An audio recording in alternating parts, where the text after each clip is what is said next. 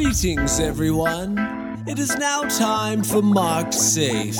Tales of your very favorite and most beloved man made disasters. On Marked Safe, we discuss events and details that some may find disturbing. Listener discretion is advised. Please listen responsibly.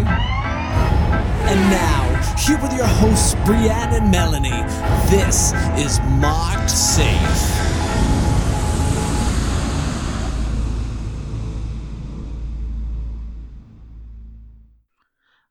Have a serious question for you.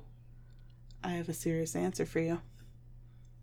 I know you've been a little bit busy today, um, but I want to know your feelings on what happens if you're the person that implodes our mom group. What did I do? Did you miss it? oh, the meme thread? Mm-hmm. Yeah. It's, yeah. Let's talk about that. I want to talk about it. so apparently, I, it seems like multiple people are confirming that Facebook is cracking down on political memes, which is Bananas. a little bit horrifying. How are we supposed to get through anything without our memes? I don't know. So yeah, I I had a doozy of a day recently and asked for some uh, political memes as a pick me up, and got a bunch. And then the whole thread, I think, or at least well, no, I think one photo, and it got auto flagged. And now we all have to be careful what we post. So watch your backs on Facebook, guys. Yeah. Please don't implode our mom group. I didn't mean to. God damn it, Brienne. God bless if political memes aren't safe. what is it's the only friends I have. I know. I have another really important question. Okay. Has to Do do. you need a hot take? it is a hot take. It's Oh, good. Thank God. the animal versus animal bracket. Yes. Okay. So first of all, we need to set some maybe ground rules about this. Like what what are we is this just in terms of who would win a fight, who I like the most, who's a better creature? What's the criteria here? I think all of those come into play. Okay, that's fair. Like, That's definitely fair. yeah. So we got a couple suggestions. So we're gonna start. Uh, we're just gonna do one a week, and then we'll go Okay. down the line. Okay. So this week is a pig. All right. Mhm. And you might have to Google this. I had to Google this. I don't have to Google this. A harpy eagle. Harpy Eagle wins. Fuck pigs. I hate pigs. I fucking hate pigs. They're maybe my least favorite animal. Wait, what?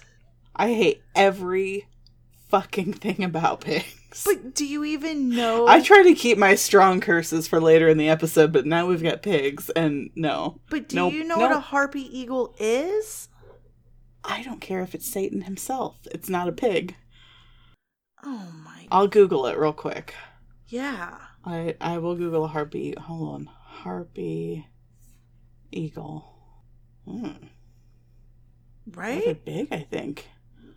Oh my. Right. Okay. No. Oh my god. Thank you. Oh. oh, I can't quite describe this. It's it's a monster, Right? but it's not a I pig, think so it wins. I think the suggestion was followed up with enjoy your nightmares. I I I mean shit, I'm not really the kind of person like the audio guy who wants to um tame every weird bird and make it be my sidekick, but shit, I kind of do.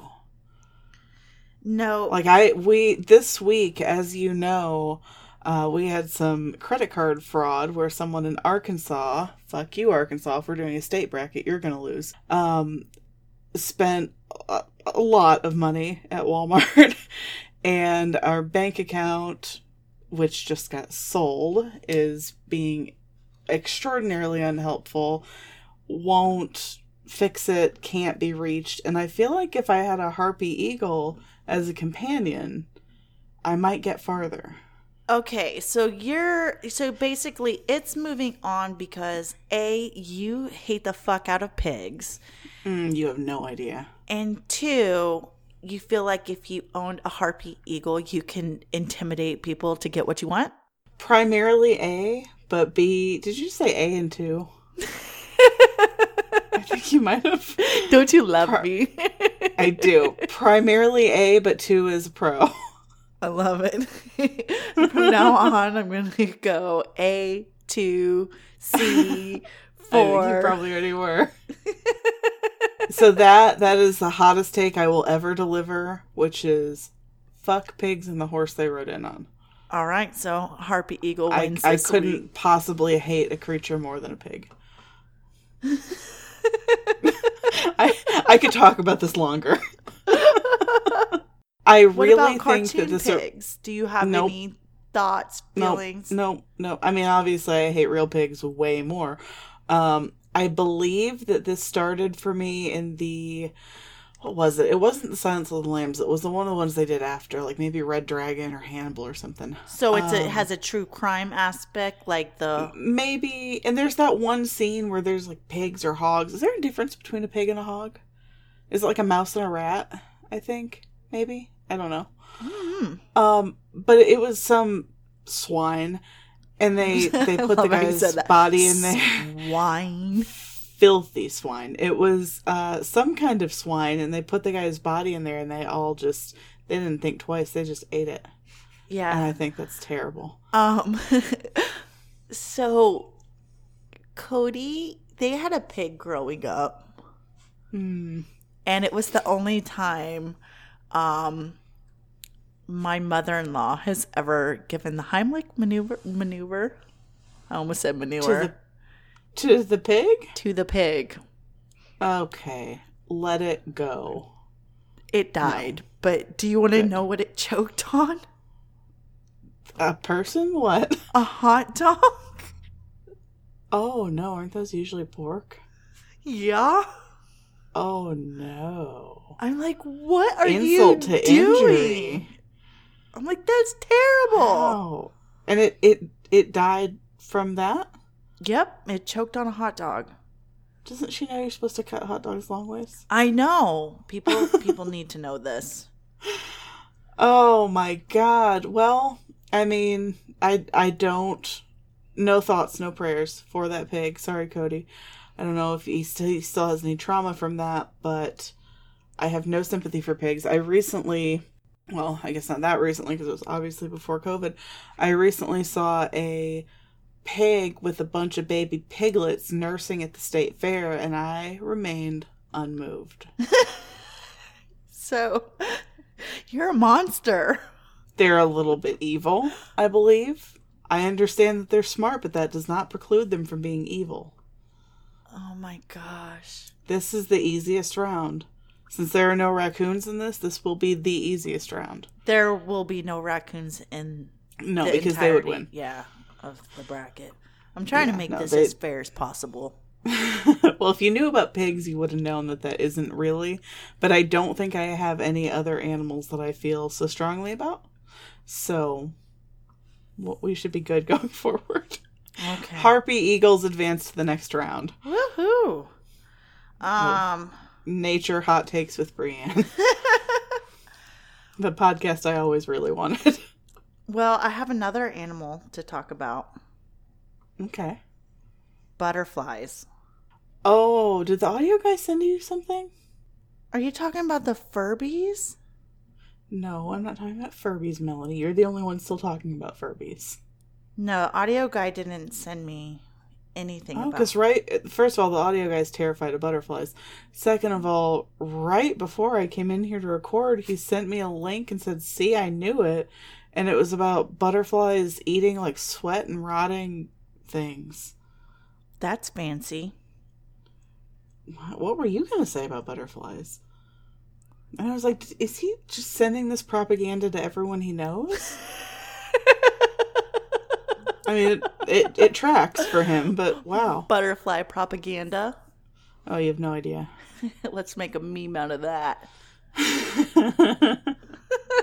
I was just gonna What's segue. what's your butterfly thing? I was just gonna segue into my episode. Oh, there's butterflies in your episode. Kind of. Okay, that's alarming because I know the general topic of your episode. Yeah, don't get too Uh, excited. Why are you? Do you have a bad episode?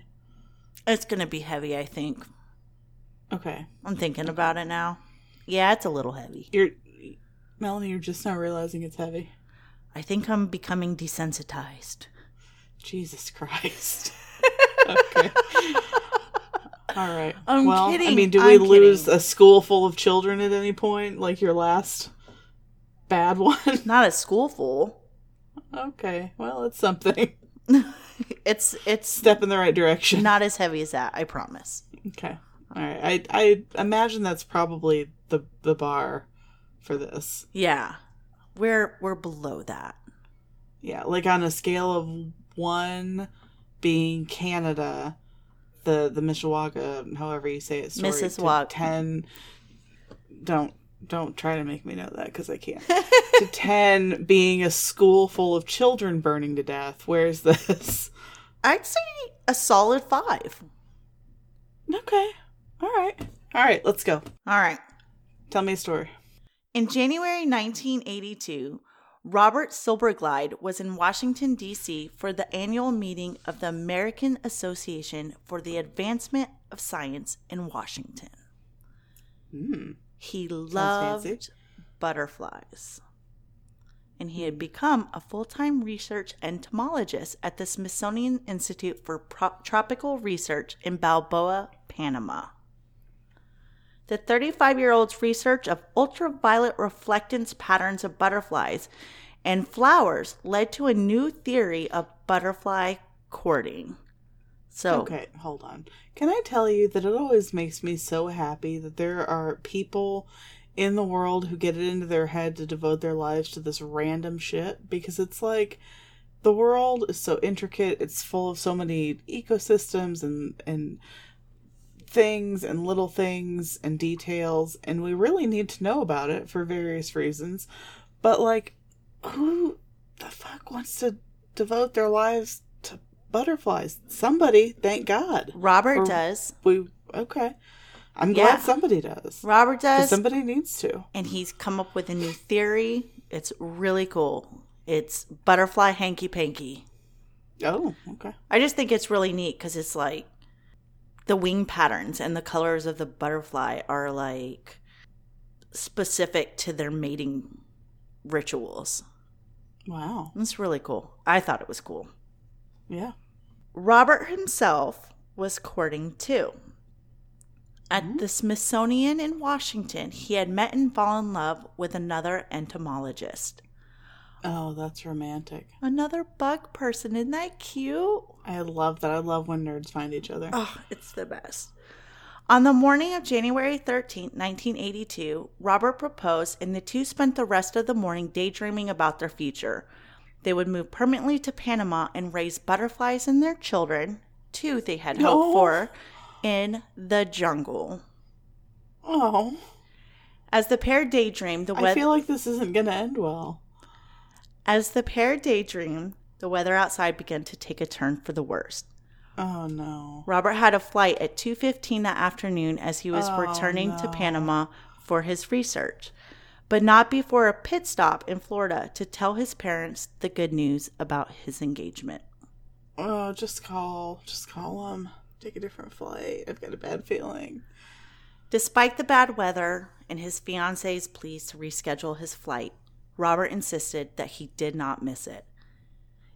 Even when the car skidded on the icy roads, hitting a curb, he still managed to make it on time to the Washington National Airport, and the snow continued to fall. Washington National Airport, um, it's known today as Reagan National Airport. It's like just a small little airport outside of DC. This is actually the airport that, if unless you've been living under a rock, the one where the mob of Trump supporters and like QAnon followers were screaming traitor at Lindsey Graham. Did you, you saw that right? Ah, yes. Yes, of course. That's the airport we're at. Ah, okay.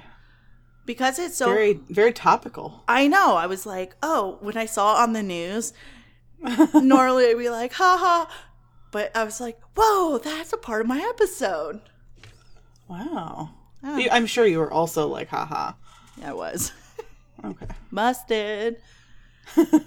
because it was so small, a winter storm could easily shut it down. And on January 13th, that's exactly what happened.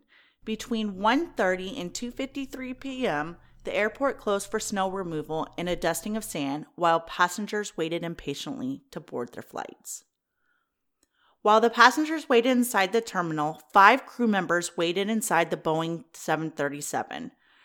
The crew on Air Florida Flight 90 consisted of Captain Larry Wheaton, 34, First Officer Roger Pettit, 31, and three flight attendants Kelly Duncan, 22, Donna Adams, 23, and Marilyn Nichols, 25. And if those aren't the most 80s names, I don't know Oh what my, to tell yes. you. Right? Yeah. Kelly, Donna. Wait, isn't that 90210? I can I can literally smell the hairspray. You know I never saw 90210, Melanie. God damn it, we have got to update you You on these pop culture references. I sent you a Buffy gif the other day that you did not get, and it's God, can you just like, do you have Hulu? Uh-huh. Please, can you just binge Buffy for me? I want I your hot not. takes. No. Well, uh see, you're getting me where it hurts. Please, I really want your hot takes, es- specifically on the whole Spike Angel thing, but you have to watch it. It's vampires. I'm I'm going to say Consider, I will it. consider it. There's there's a 10% chance I'll do it. How do I push you to like 50? I mean, bringing the hot takes brought it from negative 10 to 10. So let's let's let's be happy with that for now. Okay, I'll work on it. So, First Officer Roger Pettit was a former U.S. Air Force fighter pilot who transitioned to a commercial pilot career after his service. The 31 year old was bright, witty, and outgoing, and that day he would be the PIC or the pilot in command. You'll see this a lot where, like, the pilot and the first officer will, like, switch roles between legs of a trip um it Okay. like helps to build flight hours because you can't just have one person doing all the shit you know what i mean like yeah. you have I, to I learn would think it would help with fatigue too, probably. yeah so and also i i post this on social media and i still am bothered that it's called a leg of a trip it's Oh my god, Melanie. i want the origin story like and it's not legs because you I are I actually looked into that for you at length and I really didn't find it. I know it's bullshit. I want to know. It's weird. Leg of a trip. I hate it. So that's my hot take. All right. So on this flight, Captain Larry Wheaton, he would be the SIC or the second in command, and he would be monitoring the instruments. Between 2 and 2:30, 74 passengers including 3 infants were allowed to board their flight, and during this hmm. time, Captain Wheaton requested that a de-icing truck operator start de-icing just before the airport was scheduled to open. So that way they could just like go ahead and get in line and departure and there was like no hold up, you know? Mm-hmm. Like I said, it's a tiny airport, everything's backed up. They want to get a move on. So, but 10 minutes into the de-icing, the left side of the plane, Captain Wheaton realized that the airport was not opening at 2:30. It was not happening. There's still snow coming down, like there's no progress. So, he while they're de-icing the left side of the plane, he terminates it. He's just like, "Stop. It's pointless." Okay. At 2:45, de-icing commences once again on the left side of the aircraft. So like some times pass, then they start it back up. So they're back on the left side. Using a solution that was mixed based on an outside temperature of 24 degrees. It's winter, it's cold. They mix a solution dependent on how cold it is. Wow, I did not know that at all. So after the worker finishes de-icing the left side of the plane, like something weird happens, and I mean it's weird to me. It, it's mentioned, so I don't think it's just me that thinks it's weird. The person that was de-icing the left side of the plane, he was relieved from his duties, and then a new person came in to complete the de- de-icing on the right side. That seems weird. Do you know why? No, there's hmm. no information on why. He mixes his de-icing mixture um, based on outside temperature of 28 degrees. Like that's weird, right? Because to me, this is like going to Fantastic Sam's and having one person cut one side of your hair, another person cut the other side of your hair, and like they're not communicating. They're just like, Yeah, I mean, it's like I I'm guess going to lunch. think- I guess you would think there would be more of a standard protocol so that kind of communication wouldn't even be that necessary, but apparently not. No. So yeah, one person did it at 24 degrees and then he's like, I don't know, maybe go to lunch, I got this. And then but they didn't like communicate what they were doing. I don't know. I don't like it. I don't like it either. So, de-icing was completed 25 minutes from the start. While Air Florida Flight 90 was waiting to push back from the gate, snow still continued to fall. Edward Kovark, a passenger on an arriving flight holding for gate space near Flight 90, you know, because it's crowded, he noticed that the plane had quite a bit of snow accumulation on the right side of it. And it must have been quite a sight because he like whipped out his camera and took a picture of Air Florida Flight 90. Oh, does that picture exist in the world? Yeah, it exists. And Oh, that's okay. just thinking about that, like a photo, like you're like, oh look look at that, that's bananas. But you know, and then it just takes on a life of its own. You know? Yeah. With a couple of inches of ice on the ground, a tug was brought in to push the aircraft from the gate at 325. But with the amount of snow and ice coupled with a lack of chains on the tug, they didn't put chains on the tire, it didn't budge. This is when Captain Wheaton comes up with a brilliant idea. He suggested using reverse thrust to push the aircraft back. Now, reverse thrust is used primarily in the air to assist pilots in de uh, accelerating their airplane prior to landing. Um, when it's engaged, it changes the direction in which the air comes out of the airplane's engines, allowing the airplane just to slow down. If you've been on a plane before, you've heard reverse th- thrust when you're landing because it's fucking loud. It's that, you know what I'm talking about? Yeah, yeah, yeah. Yeah. That's reverse thrust. It slows the airplane airplane down. So he's like, "We're parked. I'll just do this, and it will like kind of push us out." I feel like if you end up on a disaster podcast, you may have misjudged. And you know, because you can find everything on YouTube, there are plenty of reverse thrust compilation videos if you want to check them out. I don't feel like I should get on the internet and look up reverse thrust videos. I think my favorite reverse thrust video, uh, it's got the headline "Reverse Thrust Just Amazing on Wet Runway." Could Oh. could be just the title though. it is a cool it is a cool video because you can see everything. It's they're landing and there's lots of swirling. I watched it. I wasn't being a total perv. Yeah, you were. Yeah, I was. so the captain suggests that they reverse thrust to help get out of the snow and ice, but the tug operator reminded him that this is against airline policy. Okay. You see, in reverse thrust, the snow and the ice could be sucked up into the engine.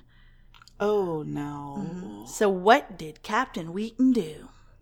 Reverse thrust. He reverse thrust, anyways. Of course he did.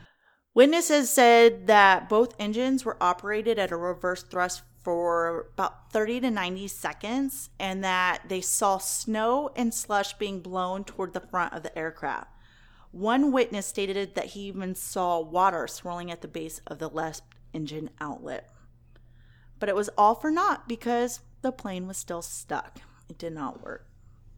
So at 3:33, make a wish, the first tug was disconnected and another better equipped tug was brought in.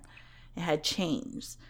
Um I tell my I kids feel like if you have to work this hard to get a plane to move, you shouldn't be doing this. Right. Well, why are you doing all this stuff with not the appropriate equipment too? Like you know there's snow, there's you know there's ice. Why are you bringing out a tug without chains? I don't know. It's just weird. I tell my kids all the time, like, rule breaking shortcuts, it's a waste of time. Just fucking do it right. You know, the first go around. Do you say it to your kids exactly like that? fucking do it right. I'm gonna give you the old what for. no. Not the old what for. The old what for. So now ready to taxi away from the gate because it worked. Captain Wheaton and First Officer Roger Pettit go through their flight checklist. Okay, Brian, Yes. I think we have a pretty clear picture of what the weather's been doing in our story, right? Mm-hmm.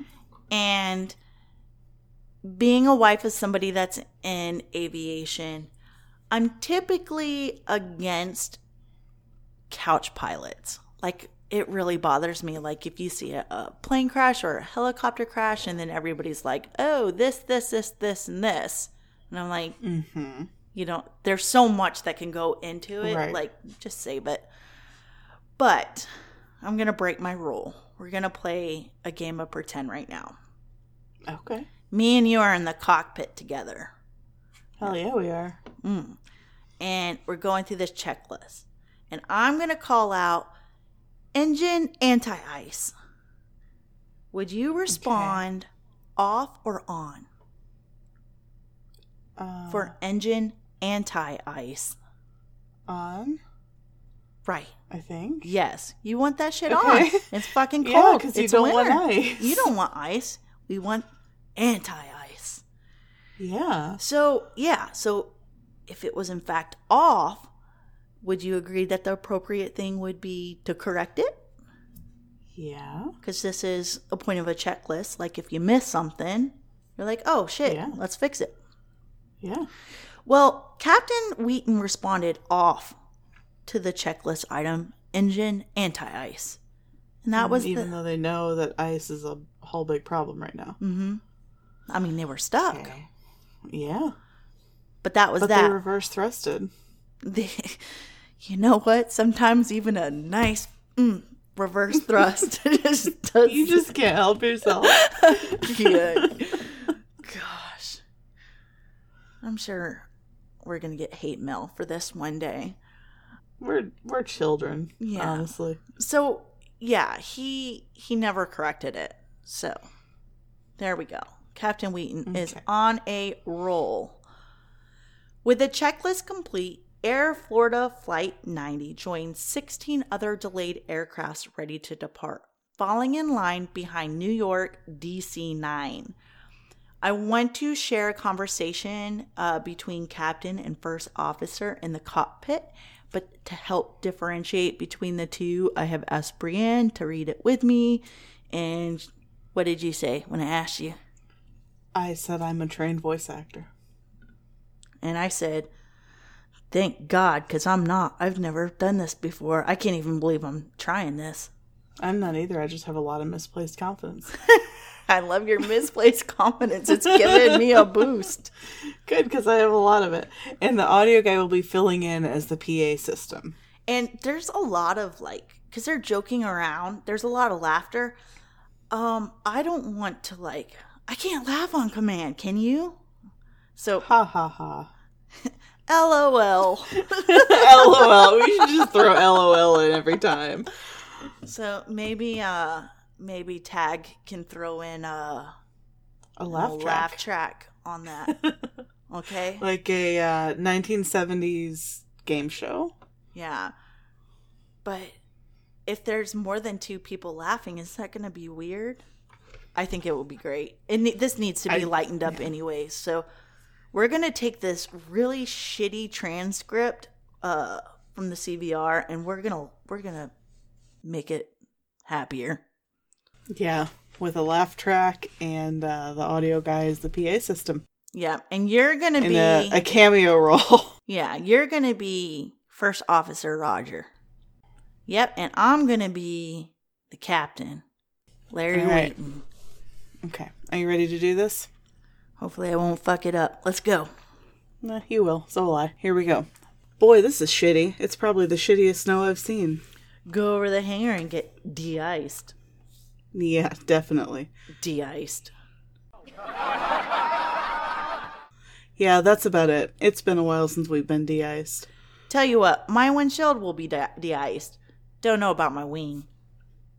Well, all we really need is the inside of the wings anyway. The wingtips are going to speed up by 80 anyway. They'll they'll shuck all that other stuff. Gonna get your wing now. Did they get yours? Can you see your wingtip over there? I got a little on mine. A little this one's got about a quarter to half an inch on it all the way. Look how the ice is just hanging on his uh, back back there. See that side there? What's impressive that these big old planes get in here with the weather this bad, you know, it's impressive.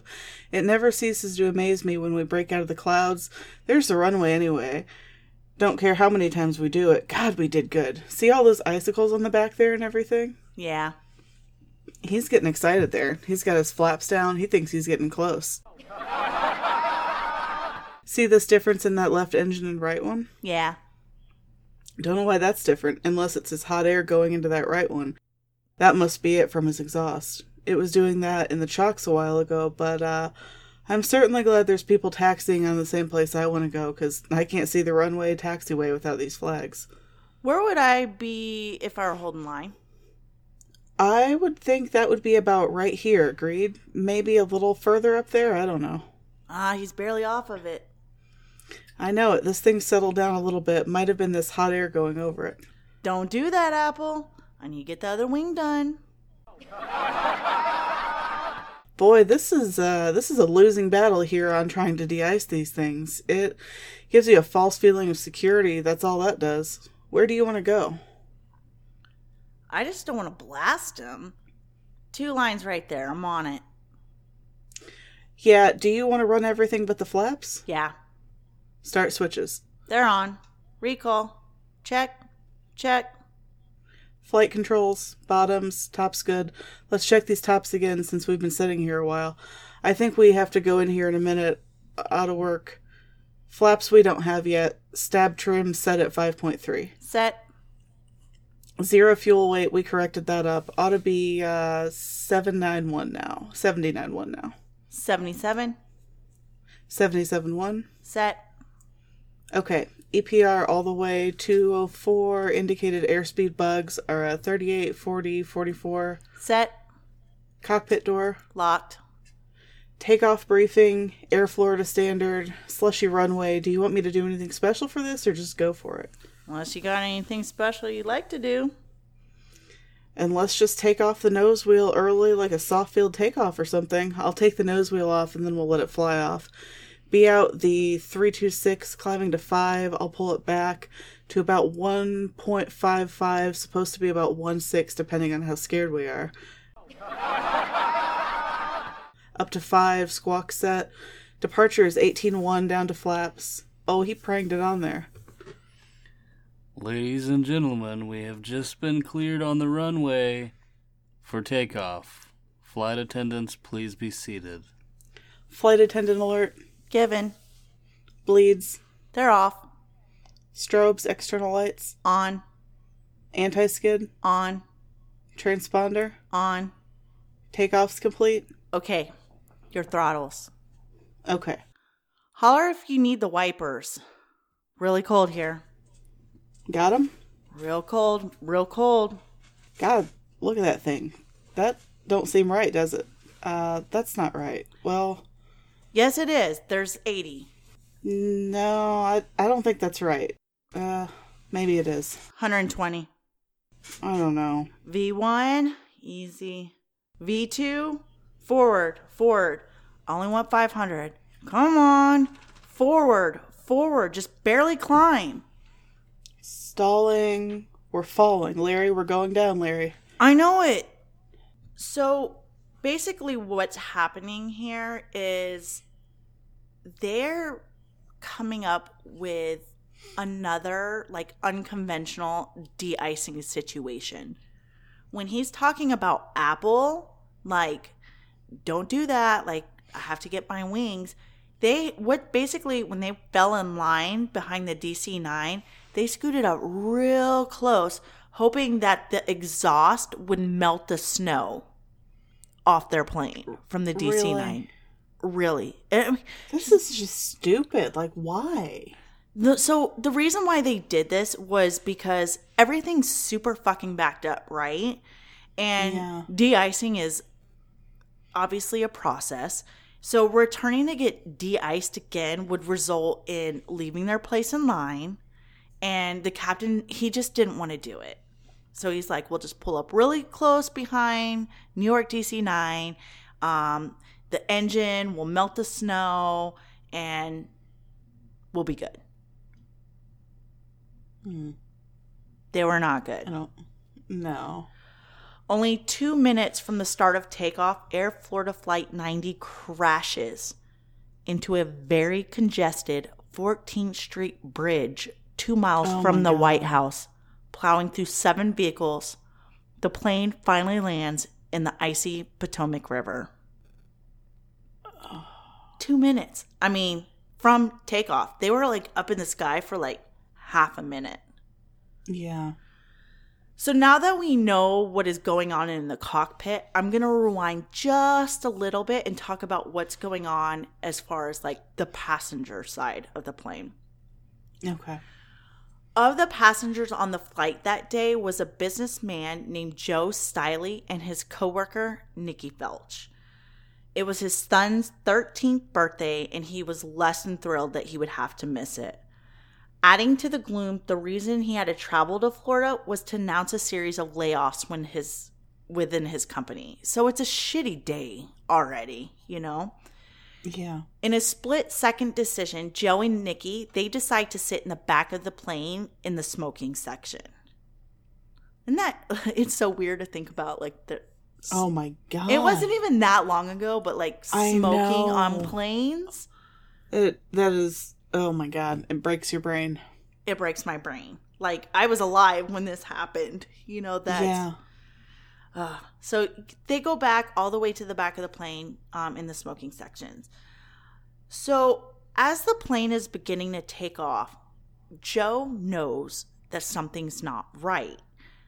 You see, aside from his day to day career, he is also a private pilot. Quote, I got real nervous about halfway down the runway. Mm. Joe turned to Nikki and said, quote, We are in real trouble. He ordered her to brace for impact.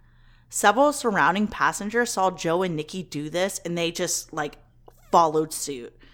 Um, and the aircraft began to shake, rattle, and then obviously it lost lift.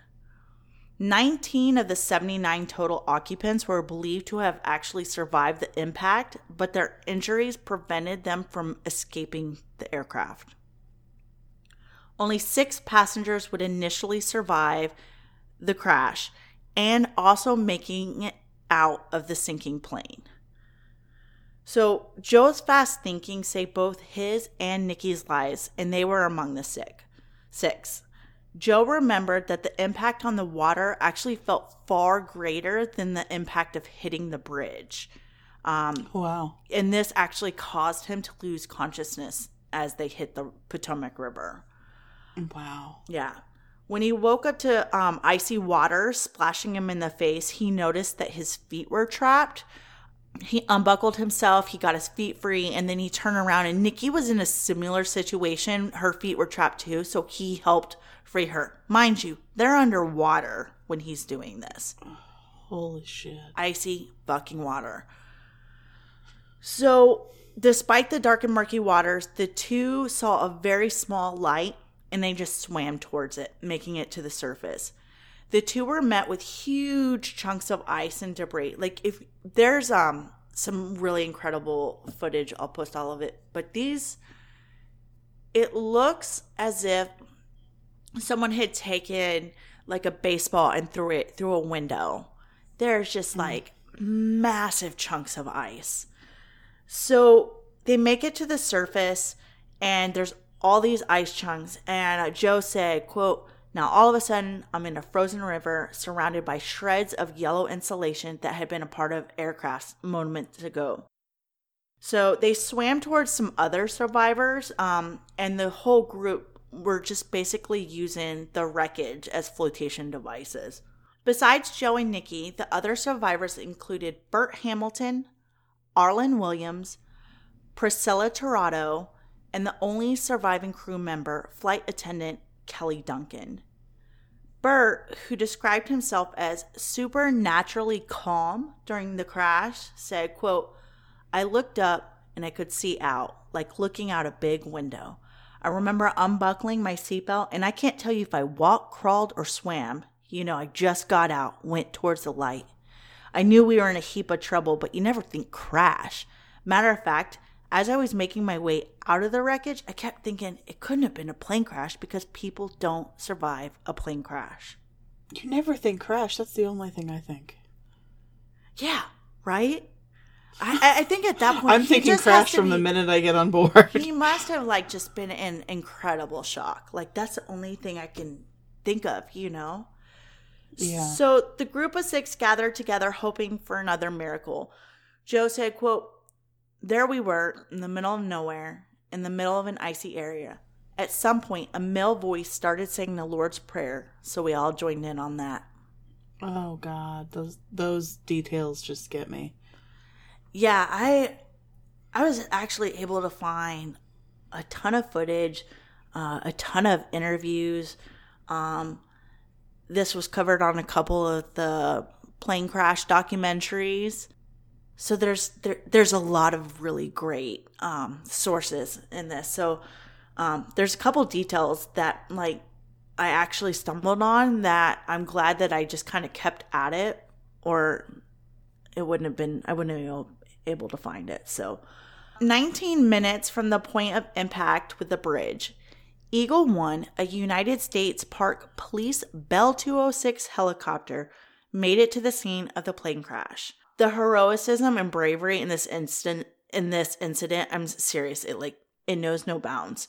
Because of the hazardous conditions, the tower actually called the helicopter back. They're like, abort, you know, it's it's just too bad.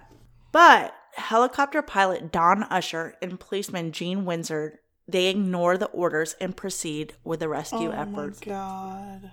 Pilot Don Usher said that the decision to ignore the call, despite the terrible weather conditions, were based on two things. One, he was very familiar with the area. And two, because the weather was so bad, and like I said, we're in DC, we're two miles from the White House. So, government employees, they left work early because of the snowstorm. Vehicle lights from the congested traffic actually made the visibility better for him. Oh my God. Isn't that cool?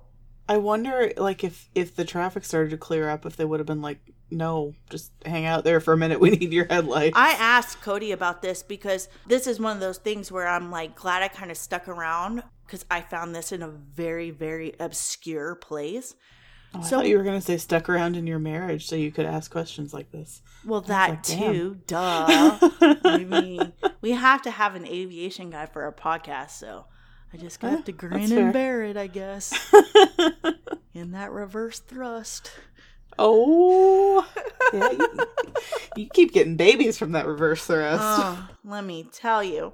Um, so when I saw, because initially I saw that the tower called them back, right? okay. So I like I always bug Cody for everything. That's helicopter included, like all the time. So I'm like, Well, babe, yeah. I'm like, babe, is this weird? Like, why would they do that? And he's like, yeah, I don't. He's like, it's the '80s, and Yeah. and I'm like, no, I mean, talk to me. And he was like, well, he's like, I don't agree with that because you could make wind up making a situation so much worse. Yeah. Like if there's no visibility. And then I found this and he's like, okay, now it makes sense. Like they they had a judgment call. So Cody was actually telling me this other really interesting thing too, like when it comes to like life flight and stuff like that. That the pilots they don't really know the mission that they're on because they need them to be focused. Like you can't tell them you're flying to go rescue this baby. You know what I mean? Mm. Because then it's yeah. they're just like, this is where you need to go, and that's it. Completely. Yeah. So it's, I don't know, it was, it was nothing I've ever. That is very. No, I never thought about that. so I don't know. It, it's really cool to have someone in aviation to be like, hey, this is weird. Can you suss this out for me? Yeah. The helicopter, they're going.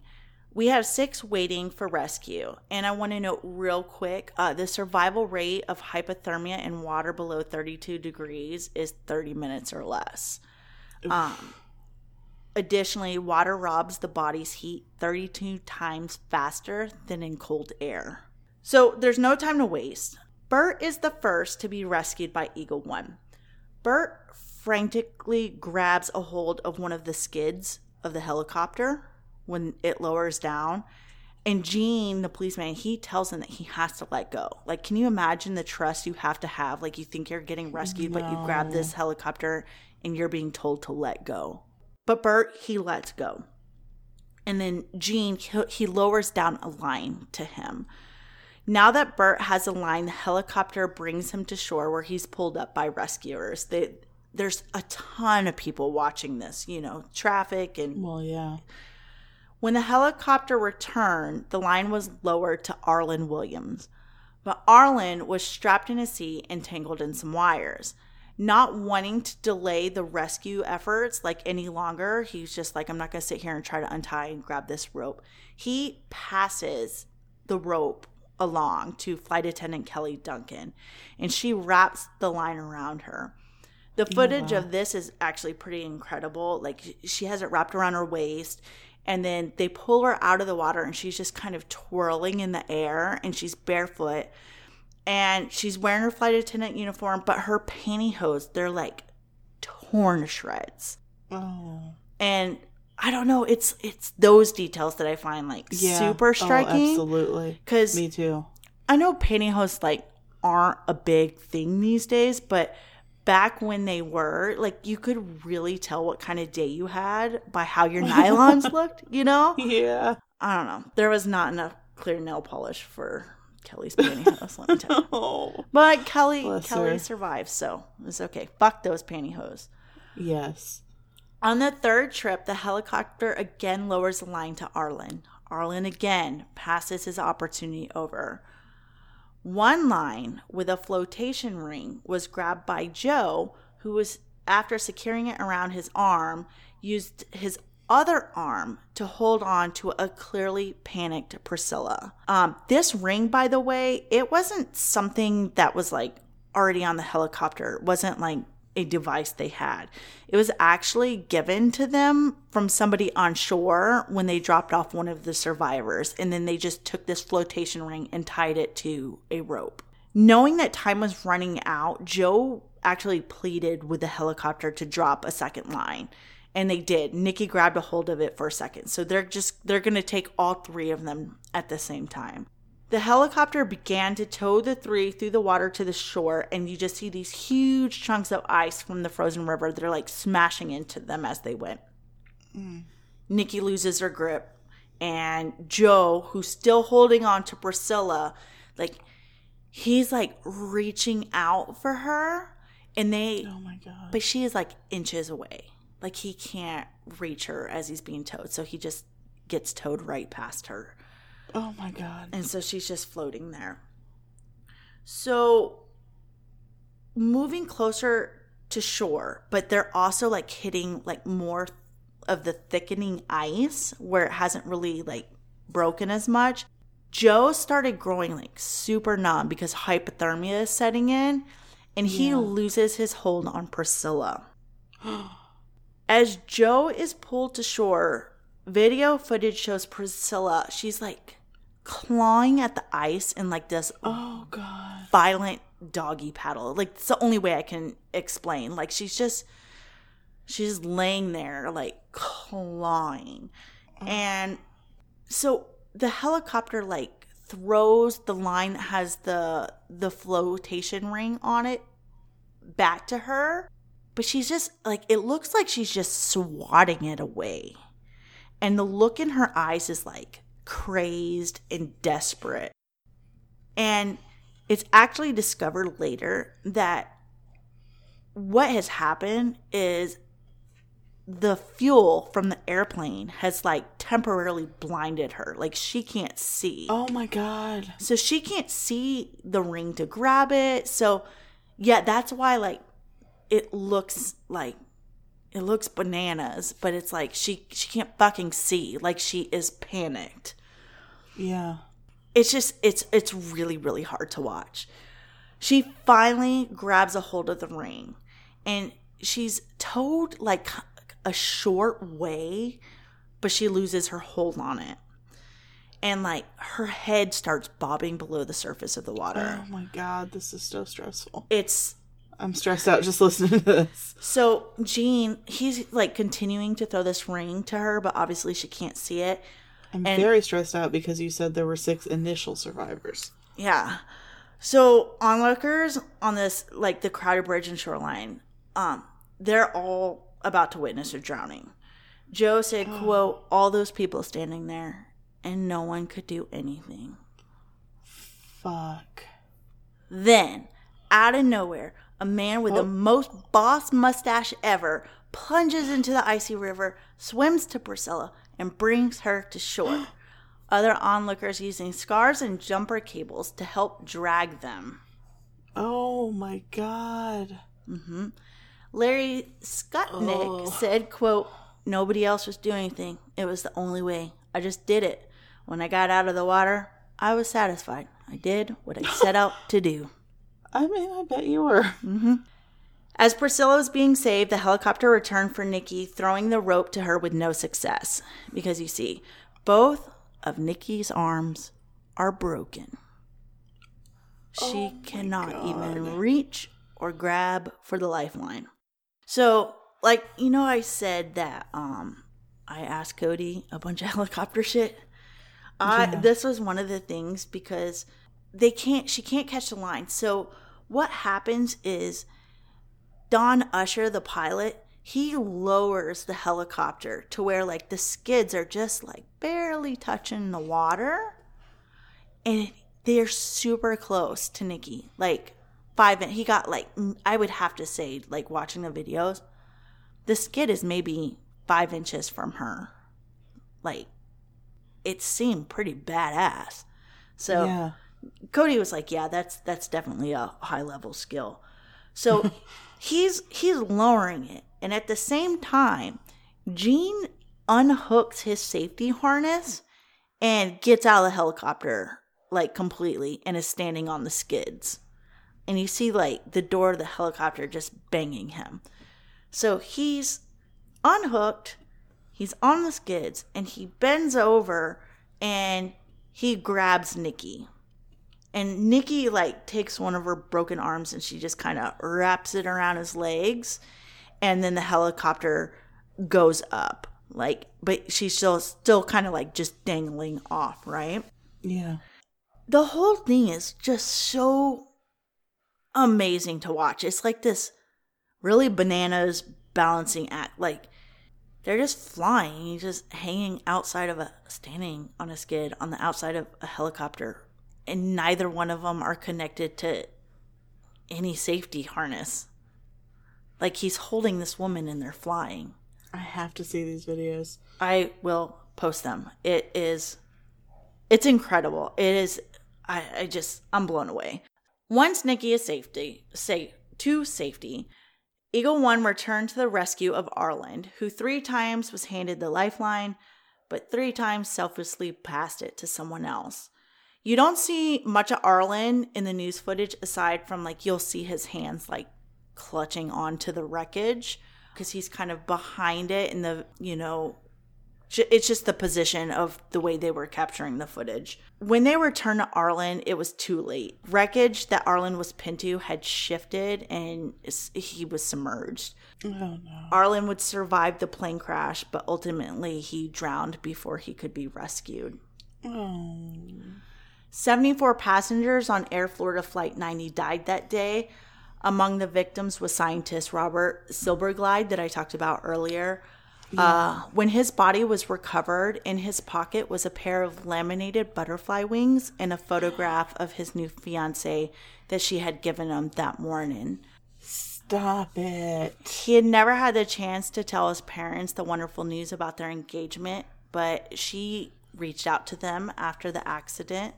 Robert's parents invited her to their home in Florida, and she was finally able to share with them what he was never able to. So, That. Oh my god. isn't that so sad? That is devastating. She's Renee. Uh, she's has remained anonymous. Um, that's why I haven't mentioned her by name because um, she has since. I mean, she has kept the the butterfly wings and all that stuff. Um, but she has since remarried and had children of her own, and uh, she's just not really ready to share that part of her life with Yeah, I them. You know, so when I initially found this disaster, I was actually not looking to do a plane crash, like at all. I know I've mentioned before my distrust for America's infrastructures, and bridges are like the tippy top for me. Like, they Really? fucking freak me out. So I'm thinking about doing a bridge collapse for my next episode. that's what I was looking for. I was looking for a bridge collapse. And Uh, yeah. It, I I see how you ended up here. Yeah. What I found most frustrating was the information available about this disaster, not on the plane part, but when it comes to the four victims that lost their lives, like sitting in their cars in traffic. You know what I mean? Yeah. Yeah. I I literally spent hours looking for information. I really struggled. I don't know if it's cuz 1982 or or what, but there's just it's all the plane victim stuff. And I'm not Yeah. saying like that's more or less important to mention them by name than those that died on the plane. And I hope it's not coming across that way. That's not what I meant. No, they're all victims. None of them woke up that day and expected to die, but the plane crash is a more glamorous disaster. Right. The, uh, these four, it just anything I looked at, it it just it made me feel like they were a blip in the story, and I, I I just I didn't want that for this episode. Um, so I am gonna include them. There's, I mean, like I said, there's hardly anything. So when it comes to Ray Bowles, I couldn't find anything at all. Joe Nathan Pringle, 28. He was from Southeast Washington. Uh, he was a mechanic. That's all I could find on him. Michael Saunders, 33, was stationed at the Pentagon and had been heading home from work when his small Renault was hit. Lastly, Mariella Spriggs, 27. She was engaged to be married and had just started a new job running a word processor in McLean. Her mother actually spotted her daughter's brown Mustang on the news, saying, quote, I spotted this little car, and I know there's 15 million of them, but I kept saying, that looks like her car. I just want to say, that looks like her car. I watched it all afternoon. Mariella's sister Bet reasoned that, quote, if she had been in the plane, it would have been easier. It wasn't an unusual trip. It snows. You go home. But to be in a car and get hit by a plane, to see that on print on a death certificate, hit by a plane, it's horrible. We haven't come to grips with Mariella's death. It's like a light's gone out in our lives. It's a bummer. Yeah. So those were those were the four victims on the bridge. Initially, it was easy to reason that Air Florida Flight 90 probably crashed due to the horrible weather conditions. However, other aircrafts they successfully took off at the same time at the same airport, making it to their destination with zero issue. 82 hmm. divers from the U.S. Navy, Army, and Coast Guard were brought in to recover the CVR and the FDR from the icy Potomac. The CVR, the cockpit voice recorder, that's what we were reading earlier, and the FDR, mm-hmm. the flight data recorder, were both finally recovered a week after the crash, and they only suffered cosmetic damage. The actual recordings and data were still intact, even with them being in the river for a prong- prolonged period of time.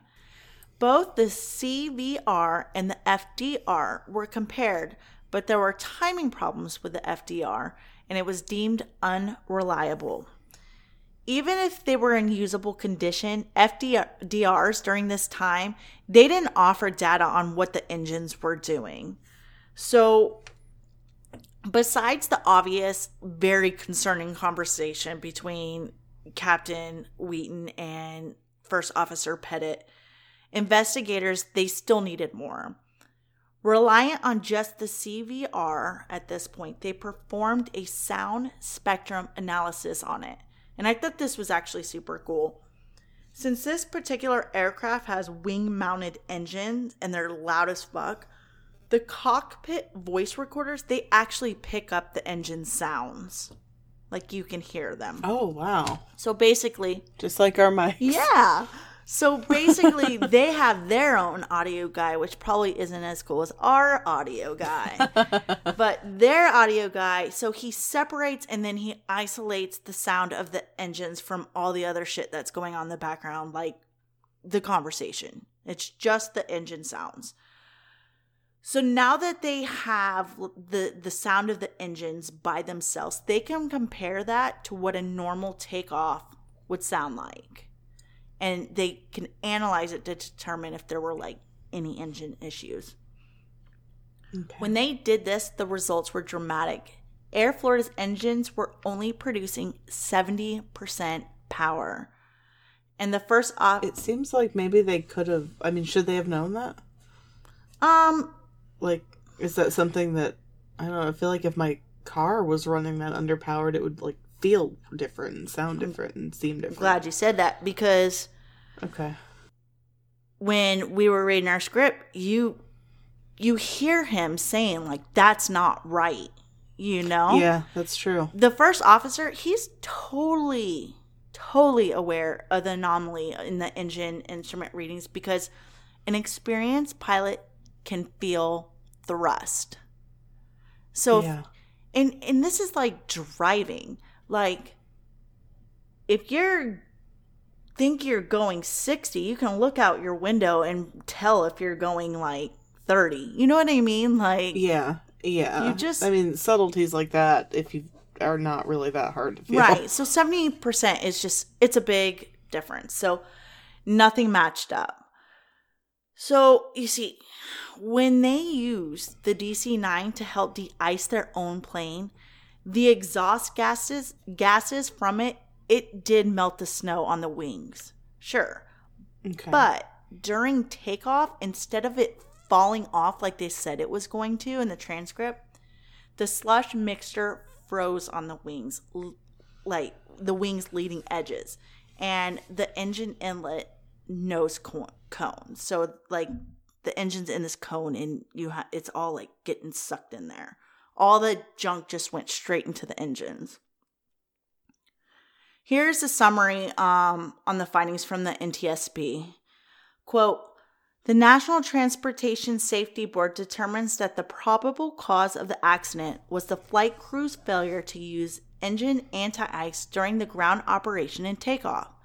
Their decision to take off with snow and ice on the airfoil surfaces of the aircraft, and the captain's failure to reject the takeoff during the early stage when his attention was called to anomalous engine instrument readings. Contributing to the accident were the prolonged ground delay between de-icing and the receipt of ATC takeoff clearance, during which the airplane was exposed to continual precipitation. The known inherent pitch up characteristics of the B 737 aircraft when the leading edge is contaminated with even small amounts of snow or ice, and the limited experience of the flight crew in jet transport winter operations. wow. So that's what they that's what they found.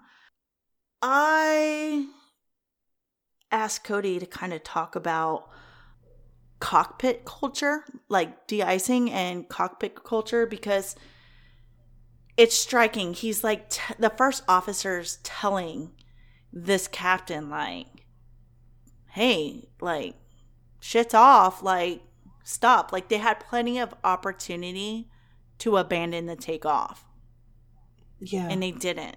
He didn't fucking listen to his first officer. So I'm extremely interested in the concept of cockpit culture. yeah, so I need to know everything about yeah, this. so um earlier I pre recorded a conversation with Cody, so we'll play that now.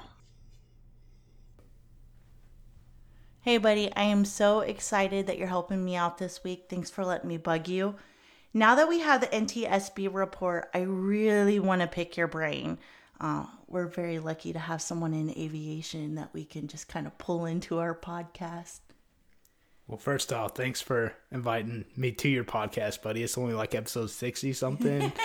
so, yeah, I wasn't counting or anything, but no, I'm actually really excited about this episode because I, I think these crashes are pretty unique this day and age because you, you don't really hear about this as far as uh, contributing to accidents being ice and cockpit culture, for one, which was the, the two big culprits of this accident. So the ice, for one, being a culprit because as you build up ice on a wing or airfoil, it basically changes the aerodynamic characteristics of that airfoil which in large with the type of ice that it was picking up, you know, that you read about during the NTSB report, is uh, basically large chunks of ice, which, as you can imagine, like a wing and ice building up on it, it basically changes the shape of the wing.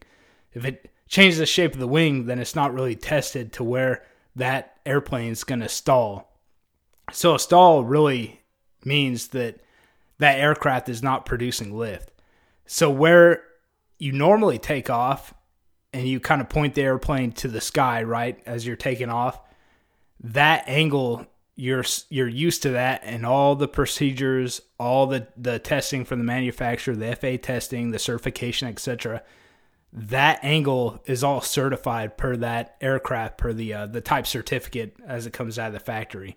Now, when you pick up ice, it totally changes the characteristic so with that ice, you don't know where that air that wing is going to stall essentially. So as you take off, you know, you could basically rotate to half of what you're expected and all of a sudden the the airfoil stalls, which means the the airfoil or wing is no longer producing lift. If it's no longer producing lift, then it's going to fall to the sky as a result of gravity. Yeah, that makes a lot of sense. Yeah, and, and furthermore, with ice, back in these days is real interesting because as you read the NTSB report, it's almost like it's not taken seriously.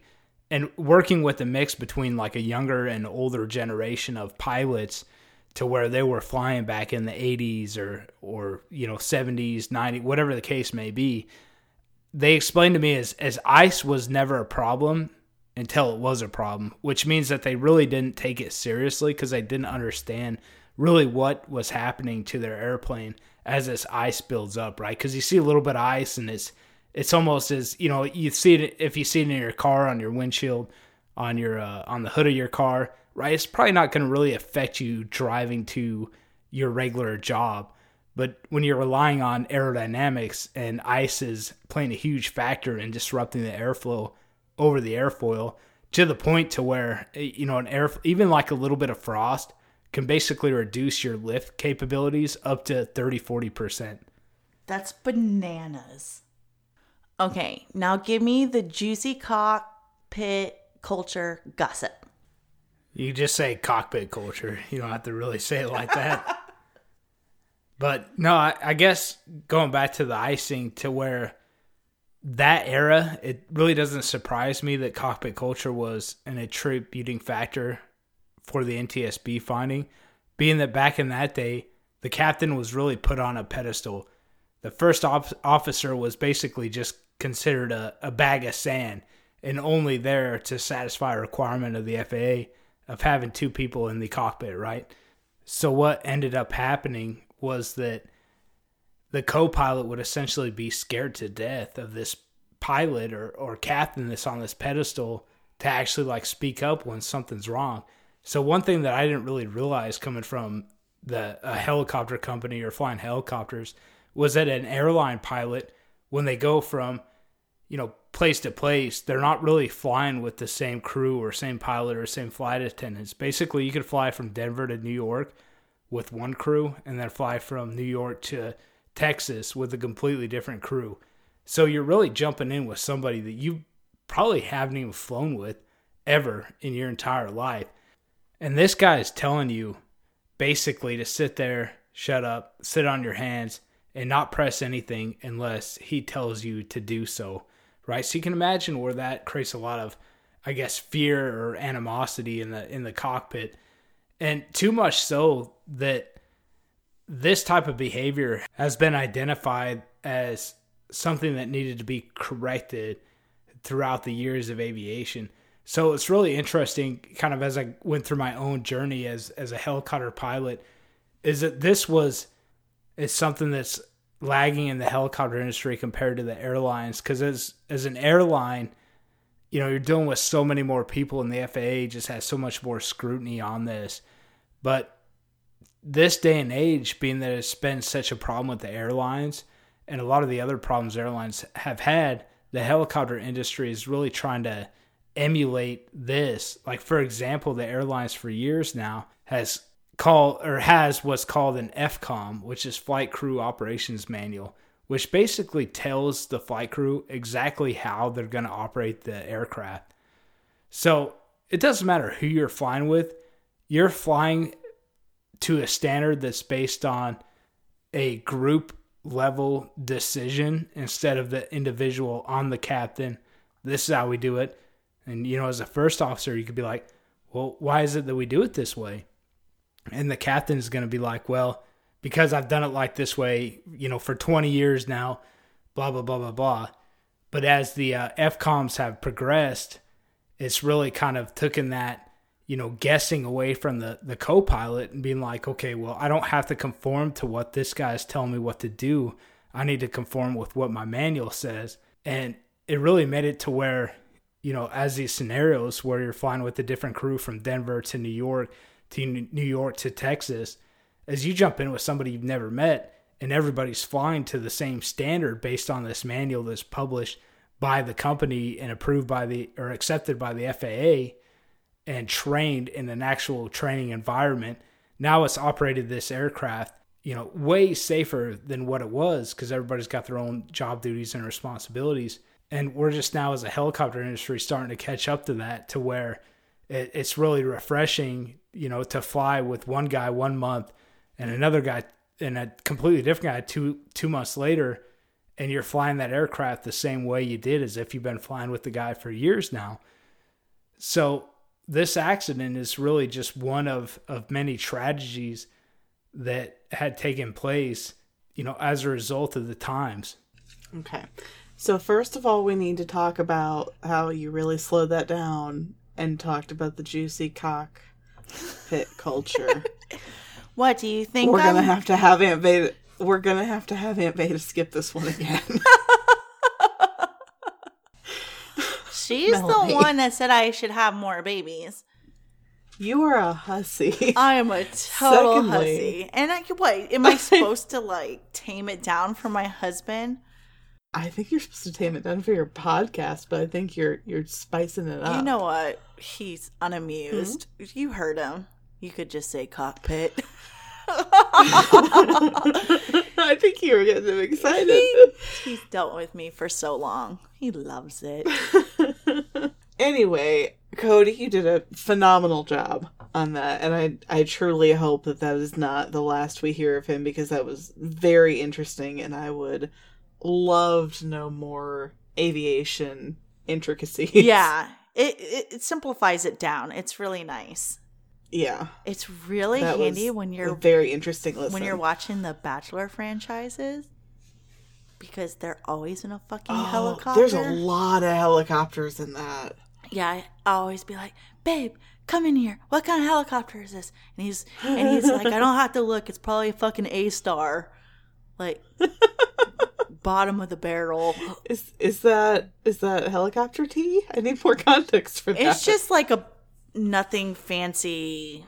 It's like the same things that you get when you like go and take a tour somewhere. Like they're not spending a hunk of money like hiring a helicopter for their TV shows in an A star. No, I suppose that's not a surprise. Yeah. But yeah, wow. he, he always gets them. it's probably I an love A-star. knowing industry tea. That's my favorite thing. All right, So I also wanted to add an update on some of the individuals that were involved in the disaster. So yes, please. Bert Hamilton, he died from a heart attack in his sleep in 2002 at the age of 61. Before his passing, he suffered constant pain from the crash and he fell into a deep depression for some time. Um, finally, not wanting to waste his new lease on life, Bert quit his job, moved to Florida with his wife, and he became a motivational speaker giving speeches about life's ob- obstacles and survival. Wow. Kelly Duncan. That's impressive. It was impressive. Kelly Duncan, the only surviving crew member, became a devout Christian after the crash. She's still alive. Um, she just had, I want to say, six months ago. I uh, there was another interview of her posted that I just watched. She also survived tremendous survivor's guilt. She reasoned, though, that because of her faith, it allowed her to let go of the guilt because, quote, we think we control things that we don't. Hmm. That's fair. Yep. Kelly keeps a large plastic bin that she stores videotapes, newspaper clippings, and photographs in of the accidents. She said, quote, This is not pleasant enough for me to make a scrapbook, but I want to keep it for my kids. Oh, yeah, I have some things like that in my life that are not things you want to put. I actually call it my black box. things that you don't exactly want to keep, but you don't exactly want to get rid Yeah. of. I think everybody has one of those. Yeah. The bummer box. My husband does not at all. I don't. He's a clean slate. Good for him. I know. Joe Stiley said, quote, I have relived that 34 minutes in the water many times. There is no distinct emotional effect that is permanent, and I am not professionally prepared to describe. All right. Joe has shared his story. Several documentaries about the plane crash. Um, I had mentioned earlier, he's in a lot of the um, like Mayday and the plane crash, the CBS plane crash um, show. Nikki Felch seemed to have constant obstacles in her way after the crash. Fears that the events of the crash could have left her physically and emotionally impaired, she wasn't allowed to return to work. Quote, no one wanted to hire me back. She she married and divorced and would eventually move in with her mom after a cancer diagnosis. She told the New York Times, quote, Life did not treat me well this time. Nikki passed away at age 48, two weeks after fellow crash survivor Brett Hamilton. Um, she had lost her battle to pancreatic cancer. Gosh. Fucking rough, right? Yeah, it seems like a lot of them, they, they just had a really rough go of it. Priscilla Tirado was a very private person and she remained to, to herself after the accident, um, speaking very little to press and declining most in- interviews. Her father will usually speak on her behalf in the interviews and stuff. It, it, it sounds like she has given him permission to kind of be, you know, her voice. She struggled with her new reality and rightfully so. Um, because in that crash, she had lost her husband and her two month old baby boy. Oh, no. Yeah. No, no, no. Um, the only solace that she seemed to find was uh, volunteering in animal shelters.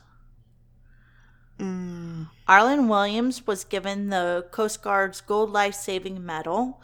The repaired portion of the 14th Street Bridge that was hit by Air Florida Flight 90 was renamed in his honor as the Arland D. Williams Memorial Bridge. And in 2003, an elementary school was built and named after Arland in his hometown of Mattoon, Illinois. No. Lenny Skutnik received a ton of awards for his rescue of Priscilla Tirado. These included the Carnegie Medal of Heroism and the Coast Guard's Gold Life Saving Medal. He was critical of the press and felt that his story was turned into a commodity. Quote, a hero seems something to be bought and sold. He was given a standing ovation as a guest during Ronald Reagan's televised State of the Union address following the plane crash. This set off a tradition we see today still of presidents using ordinary citizens as talking points in their State of the Union addresses. So it all started with Lenny. Interesting. Um, if you ever wondered why these individuals are referred to as Skutniks, there you go.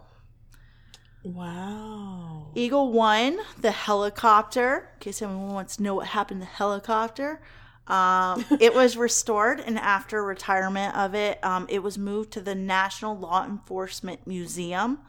Both Donald Usher and Gene Windsor was awarded the Silver Life Saving Medal from the Coast Guard. And that is the Air Florida Flight 90 crash. Oh my gosh, that was a doozy. It was a doozy, right? Yes. That was awesome though. I can't believe is this the this is the first plane crash we've done, isn't it? No, we did. Aunt Veda's was a plane crash. Oh yeah, I mean like passenger planes. Though. Yeah, this is first passenger plane. Wow, but not the last. Oh man, not the last. No, definitely not the last.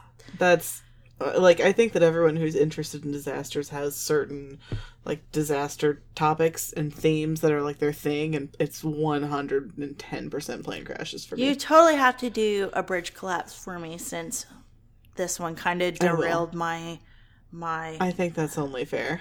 derailed is kind of a terrible word to be using, but so appropriate for a disaster podcast. Yeah. Are you- Yeah, I owe you a bridge collapse. I love it. I have one in mind. I might do it next week. Are you ready for some disaster recovery? What you got this week? Um, not much because I've had a real shitty week. I'm sorry, buddy. Um, my husband says that I should. I don't know why I just alternately refer to him as the audio guy, Eric, and my husband. It's all And the same tag. person, just so we know. and tag, yes, yes. I don't have a husband, a boyfriend named Eric, and a, a hired audio guy. One guy. But wouldn't it be nice? that is a lot of reverse thrusting. oh, Melanie, you are a disgrace. Oh, sorry. um i he he thinks that we should have like a an anti recommendation for simple bank which has really screwed us over on some fraudulent charges this week uh but i'm gonna keep those bad vibes away Fuck you, Simple Bank. uh, fuck you, Simple Bank. You were awesome until you were not. but I am reading a book called The Seven Husbands of Evelyn Hugo. I have no idea who the author is, and I am thoroughly enjoying it. See, she has a lot of husbands like you. Like, wow. I was like, what? Me? What? Well, you just said I don't have me a boyfriend, and Oh no, I get it. I get it. I get it. Uh yeah, I think that as far as um recommendation type stuff, that is probably all I've got this week. But it is really good. I'm not gonna say too much about it because it's kind of you don't want to spoil it. hard. Yeah, it's hard to say almost anything without spoiling it. I will say it involves um old Hollywood and it is fiction and it is a page turner in my opinion. I'm really excited. I did order last week's recommendation, so I need to plow through that um, Yes, really you do. fast so I can get um, the next one. But you totally suffer from great taste, so I'm excited. I'm really excited about it for sure. Yeah, that's how I got you as my co-host. Oh, you're so sweet. It's true. I'm actually not. It's just true. You got anything else for me? that's that. I'm I'm gonna leave it at that this week. How about you? Um, I actually kind of have like a, a, a two in one. Good. So I joined this Facebook group a while back. It's called "You Can Make That Into an Earring," and a lesbian would buy it. it started out as a, a tag group based on the TikTok trend. it's Uh huh. it's so wholesome and Is wonderful. that a TikTok trend? Because I can confirm that lesbian earrings have been a thing for a very, Very long time. long it just time, wasn't. but I- it just wasn't called that before. it just went viral. Like that same Yes. went viral. So I actually found this Facebook group from because I'm in a couple miniatures group, which is also like another like complete. I love tiny things.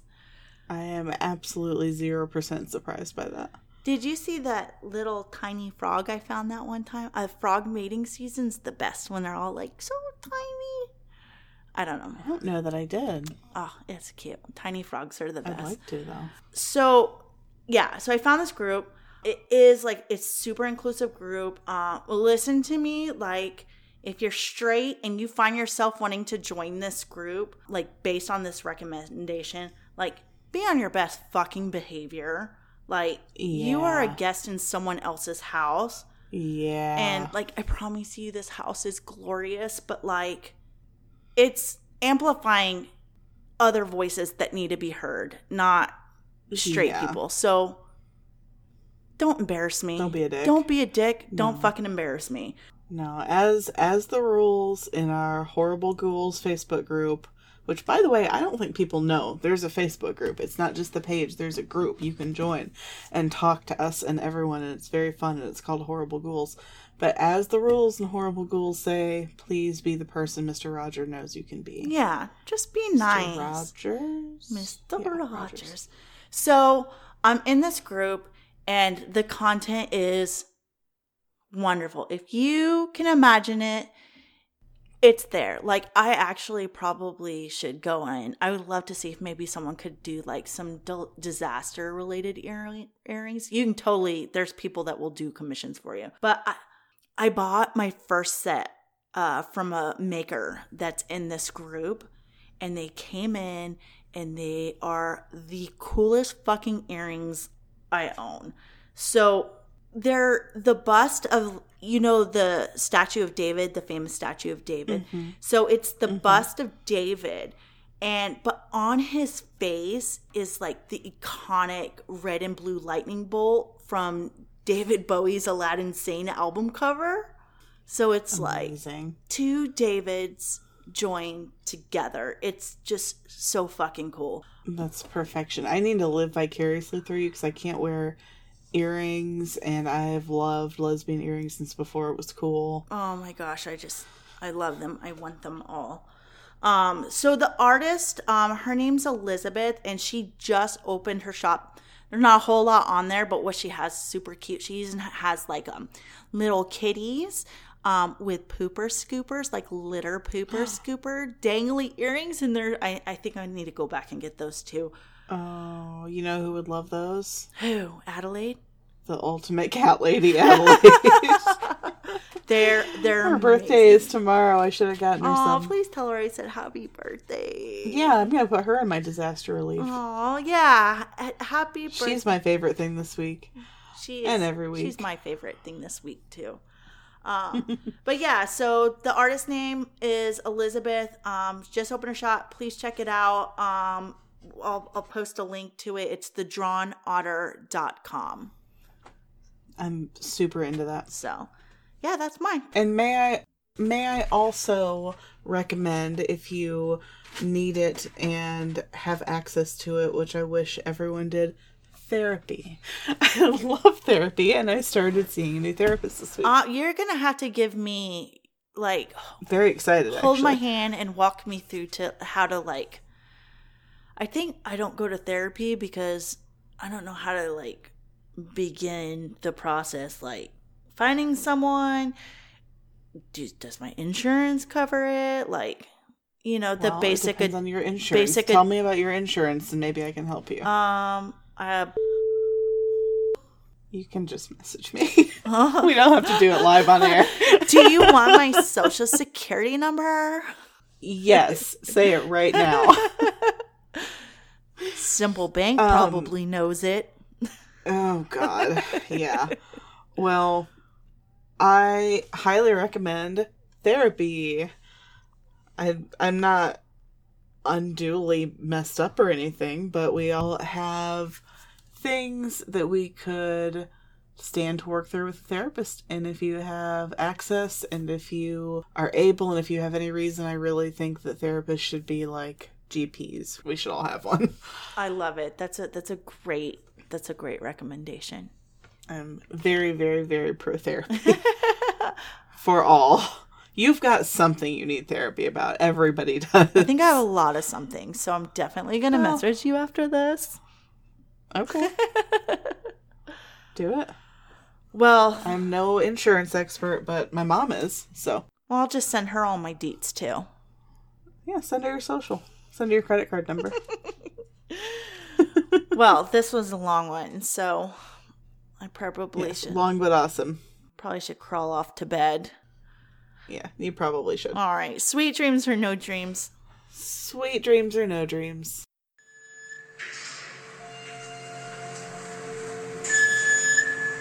Hey, Horrible Ghouls. Hope you enjoyed this week's episode. If you would like to share your personal MarkSafe moment, you can send it to us at marksafepodcast at gmail.com. Please give our podcast a rate, review, and subscribe, and tell your buddies about us too. That goes a long way. If you want to further elevate your support, check out our MarkSafe Patreon page, where we have shoutouts, goodies, and some bonus content in the works. You can also find us on Facebook, Instagram, and Twitter. Thanks again, and as always, stay safe.